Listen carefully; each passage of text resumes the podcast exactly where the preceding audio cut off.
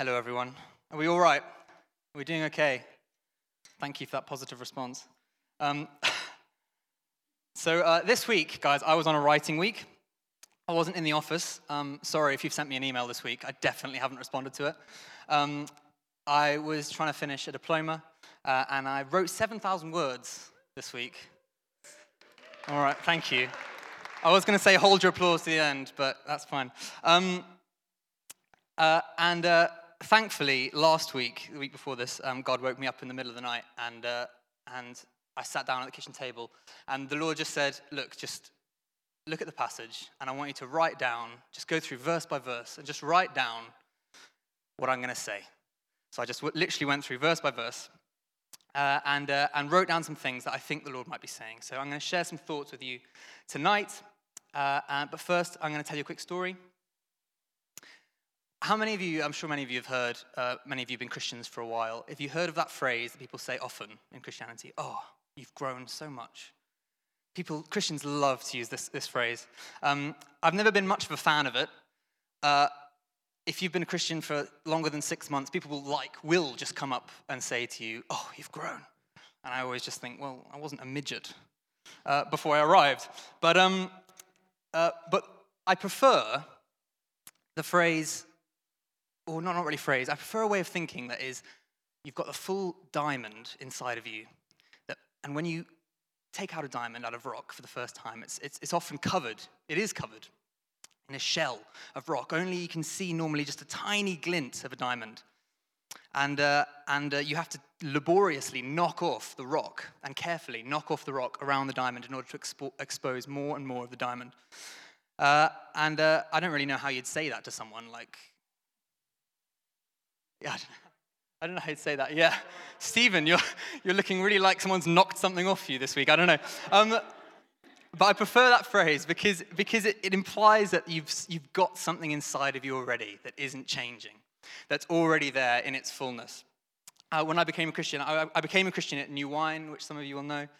Uh, uh, I was four or five um, in, the, in the kids' venue. Uh, I remember I was deeply experiencing the Holy Spirit in the worship, and then someone got up on stage and just said, If anyone wants to give their life to Jesus,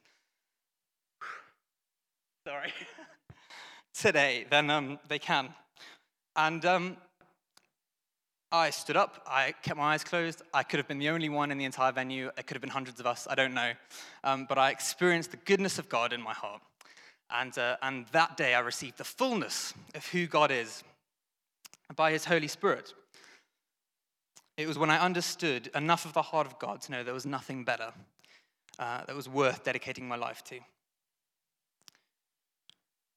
So, all I want to say from that at the start of this sermon uh, is that if you are here today and you can say that Jesus is Lord in your spirit, Jesus is Lord in your spirit. And I, you know, Jesus was my friend before that time, I know, but it was that day I decided Jesus was my Lord. Uh, then you already have the fullness of God dwelling within you.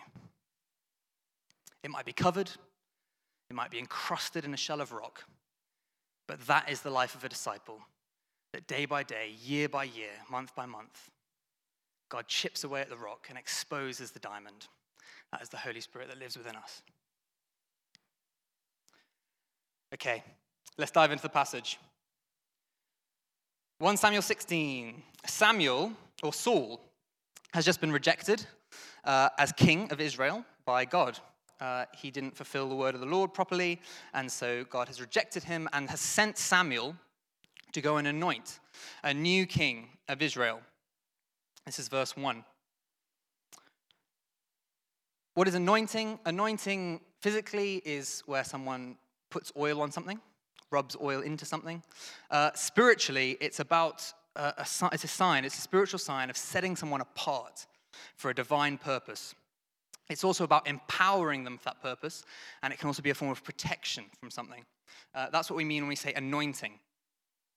Uh, it's also related to fire. Oil catches fire.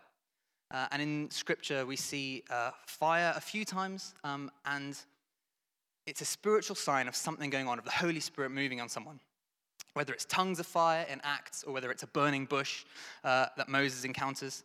Um, oil is also a sign that this person is ready to be set on fire for the things of the kingdom and the things of the Lord. So Samuel's told to go and anoint this new king. And in verse 1, we find him mourning over the lost potential of Saul as king. So here's the first thing I felt that God was saying What do we need to let go of in order to follow God's call? Because Samuel had this incredible dream for Saul. Saul could have been so much. He could have been the king that unified Israel under God's banner and to fulfill the entire promise of the word of the Lord uh, to this entire nation. But unfortunately, Saul has fallen. He's gone his own way. He's forsaken the word of the Lord, and God's rejected him. But still, Samuel is mourning over the loss. And we all might have dreams in our lives uh, and, in the, and for our lives in the world that we long to see God's potential fulfilled. Uh, but God knows when it's time to move on. God knows when it's time to move on. Are you currently mourning about something that you thought, I'm sure there's potential here, I haven't seen it fulfilled, when God's actually saying it's time to move on? Next thing, what is God calling you to? It says again in verse 1 uh, that, uh, that God told Samuel to fill his horn with oil. That's a sign of the potential that God's sending with Samuel, this new calling. When God calls you to something new, there is always a brimming, overflowing potential of what God is going to do in this new calling. The anointing oil in the Old Testament is a sign of the power that God is going to pour out on someone. So when God calls us to something new, we carry with us a promise of God of a pouring out of his power. When God calls you to something new, he always pours out his power to anoint you for his plans and purposes, filling you with his anointing oil that is ready to be set alight for the purposes of the kingdom. Next thing, when we're going after God's calling in our lives, who is God calling you to? With God, it's never just a what. God's heart is always after people, it's always for people. Who is God calling you to? It's not a ministry. If people exist to bless a ministry, then it's an unhealthy ministry. Ministry exists to bless people. And God's ministry exists to bless people. So if you want to check when you think you've received a call from God, is this from the Lord? Ask yourself, does it bless people?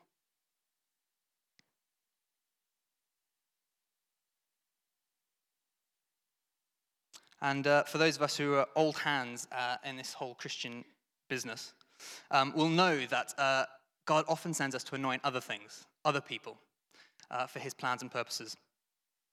And always, always, always, I've experienced that when you anoint someone new or you see a fresh anointing on someone else, someone younger than you, someone coming into a new season, whatever it is, uh, their anointing looks so shiny and so good, and you can't have it. And so it's worth just noting for those of us who have been in the game for a while or will be in the game for a while, decide now that you're going to be pleased for that person. Decide now that you're going to rejoice for that person and not get bitter uh, that they have something that you want. It's really important. That's what happens with Saul and David. Uh, rejoice with them. Don't get bitter about it. Choose now. Okay, let's go into verse 2. That's all right. Thanks, Joe. Samuel's immediate reaction to God's calling is to whine. I totally get that. Uh, how can I go? Saul is going to kill me if I go. Uh, this is the exact same reaction that Moses had, actually, at the burning bush. How can I go, Lord? Pharaoh is going to surely kill me uh, if I go. God's call is scary. If you think you've had a call from God to go somewhere and it doesn't require you to call on some courage, then it's not God's call. If it doesn't require you to step out of a comfort zone, then it's not God's call on your life. If it's attainable in your own power, it's not God's call on your life. It is always something that's going to require you to have faith in God. I love God's response to Samuel here. Samuel says, How can I go, Lord? I will be murdered if I do this. God says, Take a heifer with you. Thank you for the laugh. Thanks, Prudence. Take a heifer with you and say, I have come to sacrifice to the Lord. If I was Samuel, I would say, Lord, you misheard me. I said, How can I go? God's response don't forget your cow. God often answers the question that we should have been asking in the first place. Uh, I'm not sure if you've ever found this in your prayers. Uh, you might cry out to the Lord, Give me a boyfriend, give me a girlfriend. We've all been there. Uh, and the Lord's response is, Here, have some patience. Okay, is, that, is anyone, anyone? Does that make sense? Okay, cool, great, great, good. Not just me, thank goodness. Um, so, what should we be asking? God answers, the, God answers the question. What answers the question we should have been asking? We should have been asking, Yes, Lord. Is there anything else I need to know before I go? When God calls and you know it's Him and it's scary, your response should be, Yes, Lord. Is there anything else I need to know before I go? Don't forget the cow. All right, carrying on. Next part of the story Samuel takes his cow and uh, he goes to Bethlehem and he's ready to anoint the one that the Lord indicates. Uh, and so he invites this family, uh, Jesse and his sons, to meet with him there. Uh, and then, as soon as Samuel sees Jesse's oldest son, a guy called Eliab, he thinks, this is in verse 6, surely this is the Lord's anointed. Surely this is the Lord's anointed. This is my next point. Humans cannot recognize anointing. We are really bad at it. We don't recognize it without input from the Spirit. Humans cannot recognize anointing. Now, Samuel's a guy who knows God, he's been in the game for a while. He knows how the Lord works. And the moment he sees Eliab, he is convinced that this man is God's chosen one to lead Israel. This guy is a good looking guy. He is tall. He is muscly. I'm not going to indicate myself. guys get married, it really takes out the uh, motivation to go to the gym. Um, he's probably got that glow of someone who like works outside in the Middle East. His tan will be on point, guys, absolutely on point. Samuel thinks, surely this is the one and I want you to notice there just the strength of Samuel's conviction, because it's funny. He sees the tall, handsome guy and he thinks, surely, that means there's no doubt that Samuel knew that this is God's chosen one. Are there any single people in the room who are relating to this? Come on. Surely, surely this is the one. We must have all had that moment. Anyway, Did anyone, uh, did anyone here like have, have ever um, a list when, when you were single or if you are single, ever have a list of the person they were going to sort of get married to or wanted to get married to? They'd sort of like say, okay, I want them to be six foot one and I want them to have blue eyes and like, but anyone have that list? Okay, it doesn't have to be like a written down list. It could have been a character list as well. I want them to be kind. Anyone, please, please, ha- yeah, I'm not the only one who vaguely had a list. Okay, cool, thank you. Married people uh, who had that list, who married the person who fulfilled everything perfectly on that list? really? Simon, wow, your wife is a total legend. Or you're just very picky. I don't, I don't one of the two. Um, okay, that's 1%. 1% of married people uh, in England, I'll just claim that, in England, uh, did not marry the person that they wished they were going to marry. Single people take note. And I am just going to speak to the single people for a second because uh, I felt the Lord said I should. Uh, at some point, you will meet an Eliab. Single. Uh, I'm, point, I'm looking at the youth because you guys are all single. At some point, you will meet an Eliab. That could be a girl or a guy. Uh, and that person will have everything perfect their hair, their face, their body. They'll be charming, everything. And you will know, without a doubt, that this is the Lord's anointed. If you know what I mean. And the Lord will be standing beside you at that moment. And He won't be looking at any of that stuff. Because He'll be looking at the heart of that person. And at that point, it is essential that you go and question the Lord about them. Because people look on the outside, but God looks at the heart. It's not a criticism, it's a fact. You do. You look on the outside. I look on the outside. We all look on the outside, but God is looking at the heart. It's imperative that you ask the Lord about who you're going to go out with.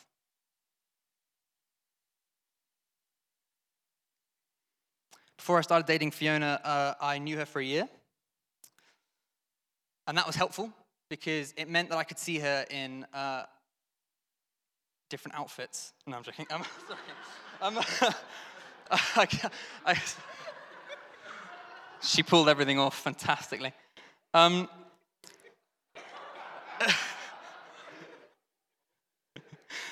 I didn't, I didn't mean that last bit. I've, I've only just noticed what I actually said there. It's fine. We're married. I'm allowed to. Nothing. Okay, let's move on. Otherwise, this isn't, this isn't going to make the podcast at this rate. All right. I was able to see her in different uh, circumstances. Let's go with that. Um, through the good, through the bad. I was also able to see how she reacted when her friends were going through the good and when her friends were going through the bad, but we weren't in that relationship yet, so I wasn't involved. I wasn't part of the, part of the thing where you can't really see what's going on properly. Very helpful. Uh, about halfway through the year, I started to like her, and uh, I didn't act on it until two weeks before um, the end of academy, the end of the year that I knew her, the first year. And two weeks before the end of the year, God said, Go. And I was like, No problem. And I went, and we dated for two weeks, uh, became amazing friends over two weeks, and then just the summer straight after that, we started going out. Wait for the Lord's call, and then don't hesitate to go for it. How do I know it was the Lord? Because on our very first date, we went for a walk in Hyde Park, uh, and we could hear some music. And Fiona said, I think that's live. And I was like, definitely not live. And uh, we walked along for a bit. She was like, no, it's definitely live. And we found ourselves halfway through our first ever date in the middle of a live Coldplay concert in Hyde Park. And no one can tell me that the Lord didn't organize that date. the Lord doesn't judge an outward appearance like we do. He doesn't judge Eliab. He doesn't choose Eliab, but he chooses David. At the end of the passage, uh, he lets every single one, seven brothers, pass before him before he settles on David. The least significant, the one that people forgot in the field, but the one that the Lord chose. And you know, when Jesus came, the Israelites didn't recognize him. They were waiting for someone big and strong who was going to ride into Jerusalem on a horse and uh, defeat the Romans. And instead, what they got was a man with nothing special in his, his appearance, nothing that would draw you to him. But he was kind and he loved people. And he was selfless. And yes, he had incredible power, but never once did he use it for his own gain. Instead, he laid it down. And uh, if you're single, the, the, uh, the thing that God wants for you is someone not perfect, that doesn't exist, but someone who's honest, someone who is pure in heart, uh, and someone who is courageous to fight for the name of the Lord.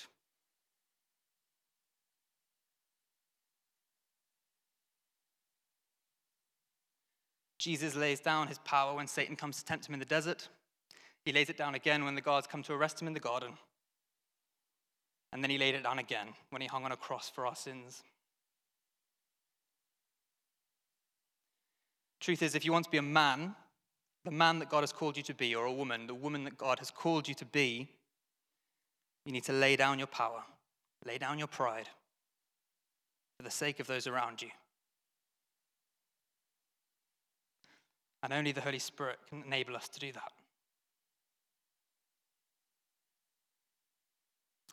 At the end of it all, one day, we'll come before God and it will turn out that God is looking at your heart. Not your deeds, not your accomplishments, not your outward appearance, just your heart. And there's going to be two reactions to that in the room. Half of you, or some of you, is going to be some relief. Because we're really glad that doesn't, God doesn't judge us on the outward stuff. Uh, and others of us will feel worried. Because the truth is, we don't feel like our hearts are looking very good right now. And for you guys, I just want to read this passage um, of Scripture because it's really important for you to hear it. This is Ezekiel 36 24. It just says, I will take you out of the nations. I'll gather you from all the countries and bring you back to your own land. I think talking about heaven. I'll sprinkle clean water on you, and you will become clean. I'll cleanse you from your impurities, from all your idols. I will give you a new heart, and I will put a new spirit in you. I will remove from you your heart of stone and give you a heart of flesh. And I will put my spirit in you and move, move you to follow my decrees. Be careful to keep my laws, and then you'll live in the land I gave your ancestors. That's heaven again. You will be my people, and I will be your God. That's the promise of the gospel.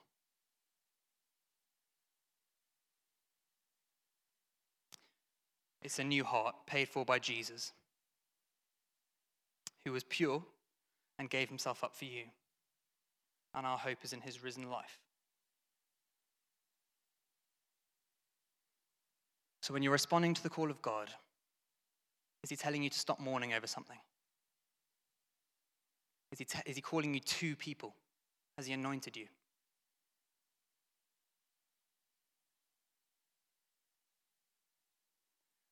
That's important stuff, but the most important thing is this heart.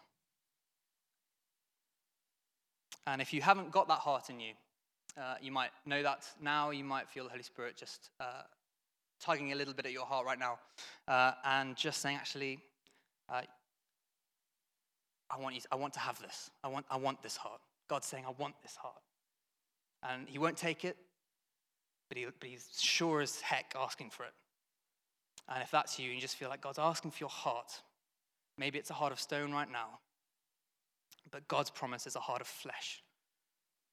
Uh, then uh, I just encourage you to respond as the band come up. Um, I want to pray for you guys.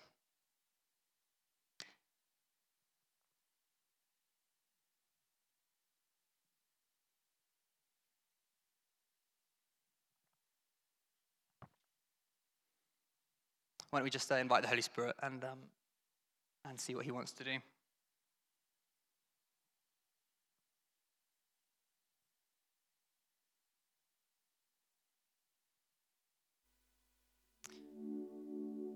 It's helpful to close your eyes, then do. If it's helpful to open your hands, then do. Let's not worry about the people around us for a moment. Let's not worry about how we appear. But let's just come before God and, and let's be honest.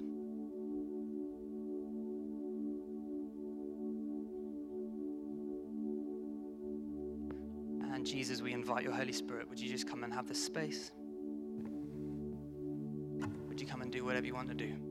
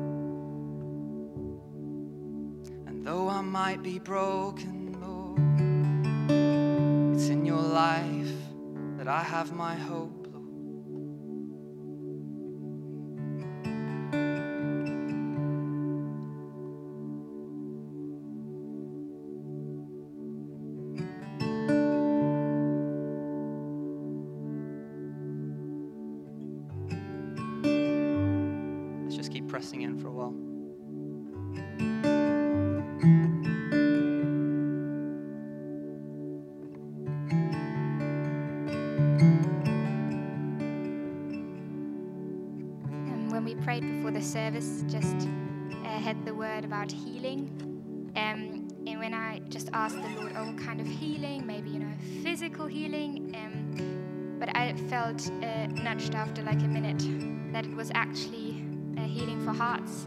Um, I think probably, you know, a bit for all of us, but um, just if you're here today and you just feel a bit heartbroken or this week you've been reminded of a heartbreak that's just, yeah, still hurting, might be with another person, but might be with God. And then you just want some prayer, then please do come. There'll be team over there and just, we'd love to pray for you just for healing for your heart if that's what's going on. And you might not know that that's what's going on right now, but um, I'm sure the Spirit might give you a little had the same sense. If you just feel like your heart is currently covered in stone, people just have a sense of their heart being covered in stone, then let's, well, we, just want to pray for you. Um, we're not going to do anything weird, but we will just love to pray for you. I think it would be awesome. Um, actually, uh, Lydia and John, if you guys want to be amazing,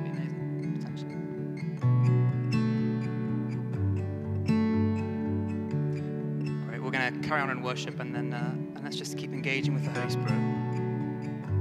Pray more of you, Father. We'll just pray where hearts are broken right now. We just come as healer. Lord, we'll just come as father to those who are feeling like orphans. We'll just come as restorer to those who are feeling like they've got hard hearts right now.